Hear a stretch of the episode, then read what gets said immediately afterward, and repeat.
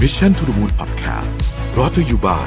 Shutterstock ปฏิวัติวิธีการสร้างสารรค์แคมเปญขับเคลื่อนด้วยพลัง AI แม่นยำ ครบครัน เปลี่ยนไอเดียเป็นความสำเร็จได้วันนี้ที่ Number 24 ตัวแทน Shutterstock ในประเทศไทยแต่เพียงผู้เดียว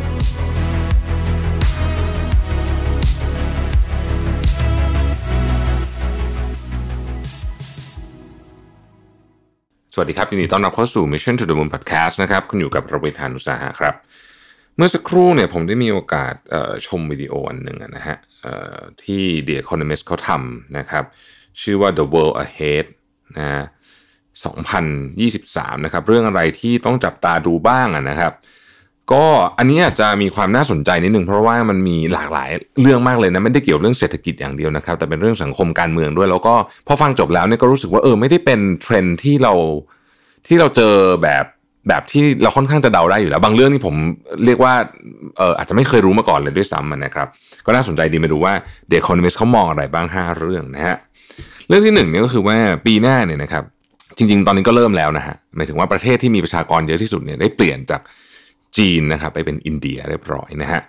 ซึ่งอันนี้เป็นเรื่องที่น่าสนใจมันไม่ใช่แค่ว่าใครเป็นเบอร์หนึ่งเบอร์สองเพราะว่าตัวเลขว่าใครเป็นเบอร์หนึ่งเบอร์สองเนี่ยมันคงไม่ได้สำคัญมาก พียงแต่สิ่งที่น่าสำคัญคือส่วนประกอบของประชากรอินเดียนะครับ ประชากรของอินเดียเนี่ยนะฮะค่อนข้างจะต้องบอกว่าอายุน้อยนะครับ อายุน้อยอยู่ในวัยทำงานนะครับ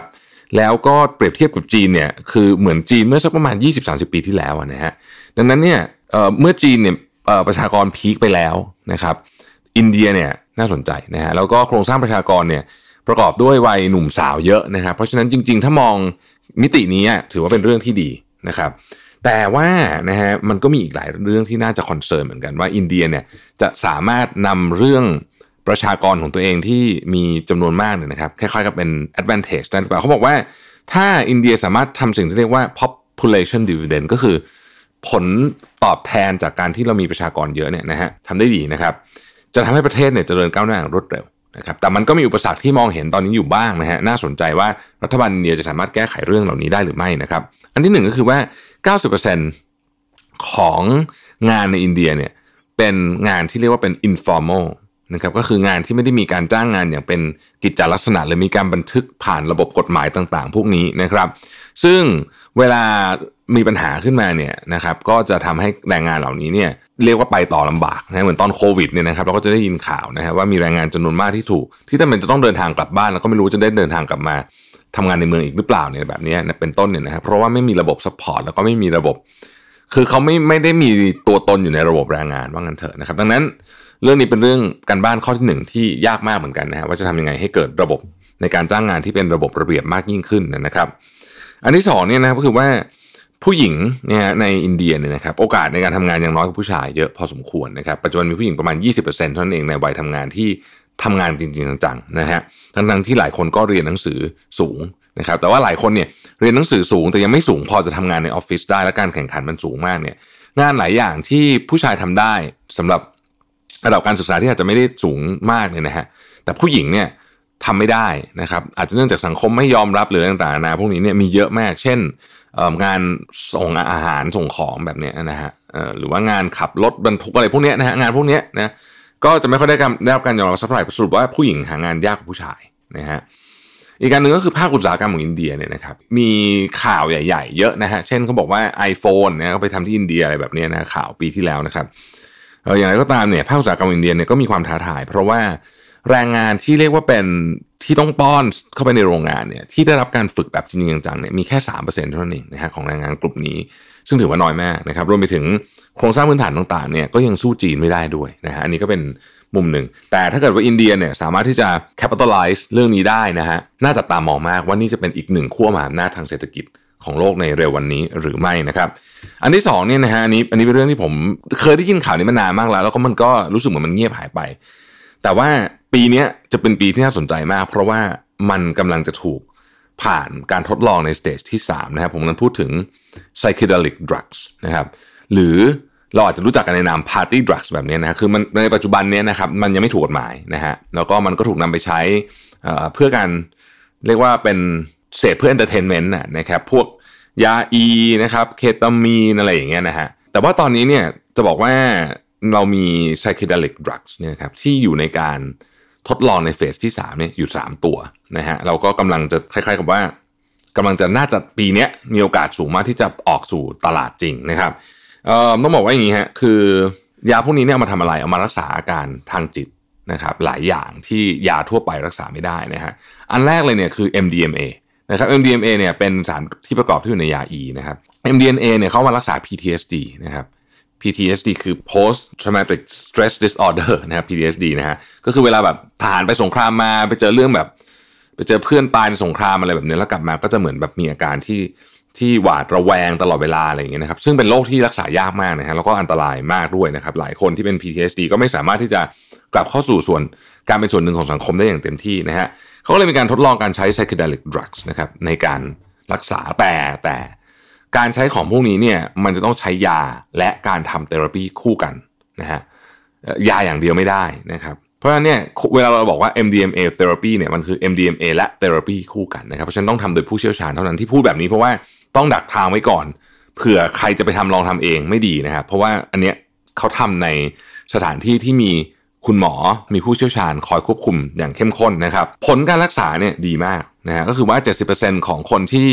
อยู่ในกลุ่มที่ได้รับ MDMA therapy นะฮะคือการช่วยรักษา แล้วก็การใช้ MDMA ร่วมคู่กันเนี่ยนะฮะไม่มี PTSD แล้วนะครับ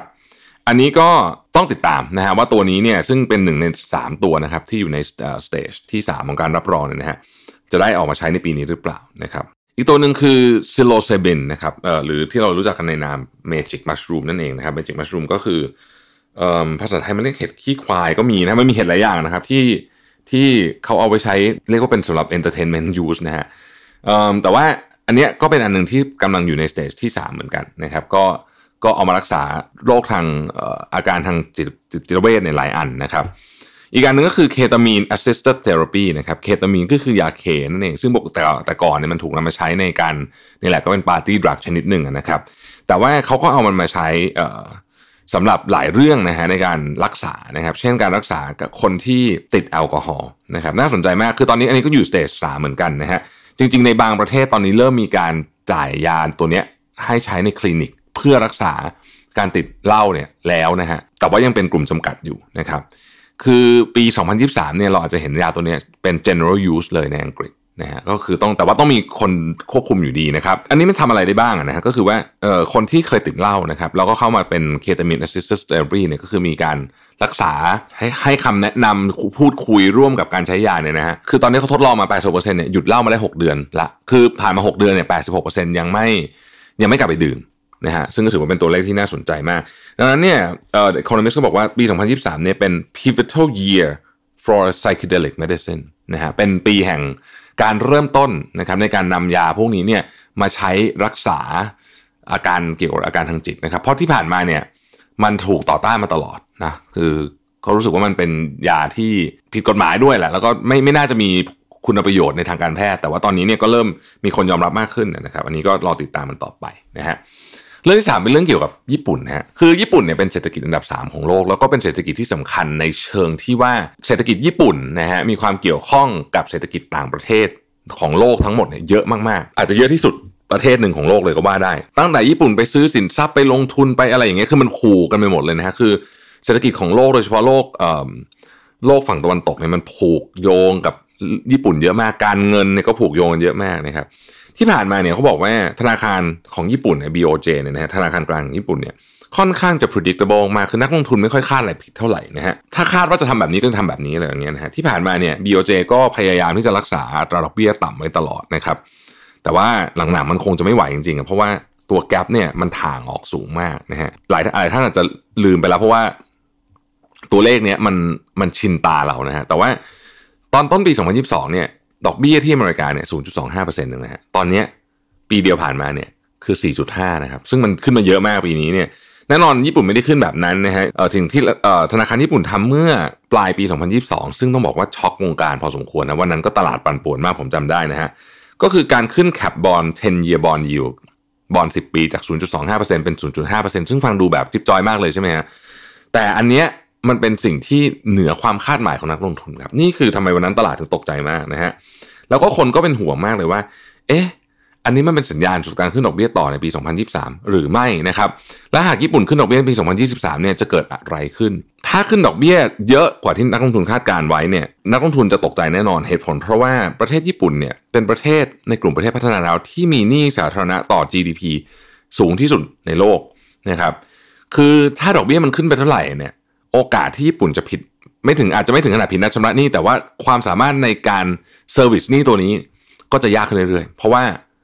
นี่ไอ้ดอกเบี้ยมันจะแพงขึ้นเรื่อยๆ แล้วนี่ก้อนมันใหญ่มากนะครับ ดังนั้นเขากลัวมันจะเป็นระเบิดเวลาแล้ว เนื่องจากการเงินญี่ปุ่นเนี่ยผูกกับการเงินของโลกอย่างมากเนี่ย มันก็อาจจะกลายเป็นระเบิดที่ส่งต่อโดมิโนได้นะฮะ ใน Economist เขาบอกว่าสิ่งที่ BOJ ทำในปี 2023 เนี่ยอาจจะไปคล้ายๆกับซ้ำเติมนะฮะ recession ที่จะจะเกิดขึ้นในยุโรป และอาจจะเกิดขึ้นในสหรัฐเนี่ยให้มันหนักขึ้นไปได้ ต้องจับตามอง BOJ ดีๆปีหน้านะฮะว่าจะทำอย่างไรและจะมีท่าทีอย่างไร แต่ BOJ ผู้ซึ่งไม่ค่อยมีเซอร์ไพรส์ตลาดสักเท่าไหร่เนี่ยนะฮะก็เซอร์ไพรส์ตลาดอยู่นะครับอันที่4นะครับคือเรื่องของธุรกิจแฟชั่นนะฮะธุรกิจแฟชั่นเนี่ยปีนี้จะเป็นปีที่น่าสนใจ เพราะว่าเราจะเริ่มเห็นธุรกิจแฟชั่นเนี่ยไม่ว่าจะเป็นกรุ๊ปใหญ่ๆ อย่าง LVMH นะฮะเอ่อ Hugo Boss Tommy Hilfiger เนี่ยนะฮะเอ่อ ทำสิ่งที่เรียกว่า repair and resale service แบรนด์พวกนี้เนี่ยเขามีการขายของมือสองแหละว่างั้นเถอะนะฮะเราเอามาซ่อมก่อนโดยแบรนด์เองอะไรอย่างเงี้ยใส่อะไหล่แท้ต่างๆนะพวกนี้นะฮะแม้กระทั่งแบรนด์อย่าง Rolex เองก็ยังทำเลยนะฮะแต่ว่าในธุรกิจแฟชั่นมันน่าสนใจเพราะว่าที่ผ่านมาเนี่ยธุรกิจแฟชั่นนี่มันขึ้นชื่อนะเรื่องที่เป็นขยะเสื้อผ้าเป็นขยะเยอะมากนะครับ คนซื้อมาใช้ครั้งสองครั้งแล้วก็ทิ้งอะไรแบบนี้นะฮะซึ่งการเอากลับมาใช้ใหม่เนี่ยก็คือเรื่อง circular economy เลย reuse นะครับ ดังนั้นเนี่ยมันก็จะมีธุรกิจเนี่ยเกิดขึ้นมาเยอะมาก ตัวแบรนด์ใหญ่เองก็อาจจะทำนะครับ แล้วก็อาจจะมีเอ่อ service ต่างๆ ที่ออกมา เช่นแอปพลิเคชันที่ชื่อว่า Save Your Wardrobe นะฮะนี่เขาก็เอาเสื้อผ้าเก่าคุณมา แล้วเขาก็ซ่อมให้อะไรอย่างนี้ได้เนี่ยนะครับ แล้วก็ส่งไปขายใหม่นะฮะ เพราะฉะนั้นเนี่ยการการ resale นะครับ การยืมนะฮะ rental repair นะฮะ แล้วก็ remaking เนี่ยนะครับ จะเป็นเทรนด์ใหญ่ของโลกแฟชั่น มีคนคาดการณ์ไว้ว่าภายในปี 2030เนี่ยนะฮะ 23%ของ fashion industry เนี่ยจะตกอยู่ในกลุ่มเนี่ย resale rental repair remaking นะครับ circular economy ที่แท้จริงนะฮะแต่เขาก็เตือนไว้นิดหนึ่งว่าต้องระวัง greenwashing คอยต้องคอยดู condition ดีๆ ว่าเอาบริษัทที่เอาไปคืนเนี่ยทำแล้วมันเกิด circular economy จริง ๆ ไม่ใช่ทำเพียงเพราะว่าเป็นคล้ายๆกับอออยากจะขึ้นรถขบวนนี้ด้วยนะครับ เรื่องสุดท้ายฮะเป็นเรื่องที่คือผมได้ยินมาผ่านๆ แต่ว่าต้องใช้คำว่าอะไรดีอะคือ ไม่ไม่ได้นึกว่ามันเป็นมันจะเป็นเรื่องใหญ่สำหรับปีหน้านะครับ คือวันที่ 6 พฤษภาคมปี 2023เนี่ยนะครับ King Charles ของอังกฤษนะฮะจะมีพิธีการขึ้นครองราชย์อย่างเป็นทางการ แล้วก็มีการคาดการณ์ว่าคาเมล่าพาร์กเกอร์โบลส์เนี่ยนะฮะซึ่งซึ่งเป็นควีนเนี่ยนะฮะตอนนี้เนี่ยนะครับควีนคาเมล่าเนี่ยนะฮะจะสวมมงกุฎซึ่งควีนวิกตอเรียเป็นซึ่งเป็นคุณย่านะฮะของ King Charles เนี่ยเคยสวมเมื่อปี 1973นะฮะ มงกุฎตอนที่รับตำแหน่งนะฮะ coronation เนี่ยเหมือนกันเนี่ยนะฮะทีนี้คำถามก็คือว่าแล้วมันมีอะไรนะฮะคือไอ้มงกุฎอันนี้เนี่ยนะครับมีเพชรอยู่นะฮะซึ่งชื่อว่าโคอินัวร์นะครับซึ่งเป็นเพชรที่เอามาจากอินเดียนะครับในปี 1849แหละท่านเริ่มคุ้นๆเรื่องนี้แล้วใช่ไหมฮะเพชรอันนี้เนี่ยเขาบอกว่าถ้าสมมุติว่าวันนั้นถูกใช้จริงๆเนี่ยนะครับมันจะกลายเป็นในคนมิสเขาบอกเป็น massive diplomatic grenade นะฮะก็คือจะทำให้เกิดเอ่อ ให้เขาว่าอะไรอะเรียกว่าความขัดแย้งทางการทูตอย่างหนักเลยกับอินเดีย เพราะตอนนี้กระแสที่จะส่งของคืนประเทศเจ้าของเนี่ยนะครับประเทศที่ผู้ล่าอาณานิคมเหล่านี้ อย่างเช่นอังกฤษเป็นต้นเนี่ยนะส่งของคืนเนี่ยเป็นสิ่งที่คนกำลังเรียกร้องแบบมโหฬารมาก ในบางอันก็เริ่มมีการส่งไปแล้วนะครับ เช่น Glasgow Life Museum เนี่ยนะฮะเป็น museum แรกที่ส่งของคืนอินเดียนะส่งของคืนไปเจ็ดชิ้นนะครับ แล้วก็ ส่งของไม่ใช่คืนเฉพาะอินเดียนะฮะส่งโบราณวัตถุคืนไปที่ไนจีเรียด้วยนะครับอย่างไนจีเรียเนี่ยเขาจะมีเมืองหนึ่งชื่อเบนินซิตี้นะครับซึ่งตอนนั้นเนี่ยก็ทหารอังกฤษก็ไปรุกรานแล้วก็ไปเอาโบราณวัตถุเหล่านี้เนี่ยนะฮะซึ่งเป็นบรอนซ์นะฮะซึ่งเป็นโบราณวัตถุของของของของไนจีเรียเขาเนี่ยเอามาเป็นพันๆชิ้นเลยนะฮะเอ่อซึ่งทางนั้นเขาก็จะขอคืน เพราะว่ามันมีคุณค่าทางประวัติศาสตร์ทางจิตวิญญาณ แล้วก็เรื่องวัฒนธรรมอะไรต่างๆมากนามากมายก็มีเรียกว่ามีคนออกมาเรียกร้องเยอะ แล้วก็มีของเยอะมากเลยนะฮะเช่นที่ ผมก็จะว่ามันอยู่ที่ British Museum นะฮะ Pentanon Marble Pentanon เนี่ยมันอยู่ที่กรีก อยู่ที่เอเธนใช่ไหมฮะ มหาวิหาร Pentanon แต่ว่าไอคล้ายๆกับของที่ประดับอยู่บนข้างหลังนะผมไม่รู้เขาเรียกอะไรทับหลังแบบตรงนั้นนะฮะเป็นกำแพงอะซึ่งเป็นซึ่งเป็นหินอ่อนเนี่ยมันอยู่ที่อังกฤษนะอันนี้ก็ก็ทางกรีกเขาก็เรียกร้องขอคืนเหมือนกันนะครับ ซึ่งการขอคืนของพวกนี้เนี่ยมันไม่ใช่แค่ การขอคืนระหว่าง museum กับ museum นะมันเป็นเรื่องการเมืองมากๆนะครับเพราะฉะนั้นปีนี้เราจะได้เห็นนะครับผู้เชี่ยวชาญบอกว่าเราจะได้เห็นการขอเรียกคืนของพวกนี้เนี่ยจากประเทศเยอะมากเลยนะครับอียิปต์กาหน้าเอธิโอเปียประเทศในแอฟริกา ประเทศในลาตินอเมริกานะฮะรวมถึง Pacific Island หมู่เกาะแปซิฟิกในประเทศเหล่านี้เนี่ยจะขอคืนของจากมหาอำนาจที่เคยไปรุกราน แล้วก็ไปไปไปล่าอาณานิคมในยุคนั้นเนี่ยนะครับเราจะเห็นปี 2023เนี่ยเป็น awakening ของเรื่องนี้ นะครับแล้วก็จะมีประชาชนจำนวนมากที่น่าจะมีส่วนร่วมในประเด็นนี้ด้วยเหมือนกันนะครับ ก็จะเป็นเรื่องใหญ่ของโลกอีกเรื่องหนึ่งนะฮะแล้วก็แม้ว่ามันจะฟังดูเหมือนว่าไม่ได้มีอะไร ไม่น่าจะเป็นเรื่องใหญ่โตได้แต่อย่าลืมนะครับว่าของพวกนี้เนี่ยถ้าแฮนด์ลไม่ดีนะฮะก็มีโอกาสจะเป็นน้ำพึ่งหยดเดียว ที่สร้างความขัดแย้งระหว่างประเทศเป็นเรื่องใหญ่เรื่องโตได้เหมือนกันนะครับ ก็ขอบคุณดี Economist นะฮะสำหรับ The World Hate 2023นะฮะเป็น 5 เรื่องที่เรา น่าสนใจแล้วก็น่าติดตามในปีหน้าเป็นอย่างมากนะครับ ขอบคุณที่ติดตาม Mission to the Moon Podcast นะครับแล้วพบกันใหม่พรุ่งนี้ครับ สวัสดีครับ Mission to the Moon Podcast Presented by Number 24 ตัวแทน Shutterstock ในประเทศไทยแต่เพียงผู้เดียว ให้ทุกการใช้งานลิขสิทธิ์เป็นเรื่องง่าย สร้างสรรค์ด้วยความมั่นใจ It's not stock it's Shutterstock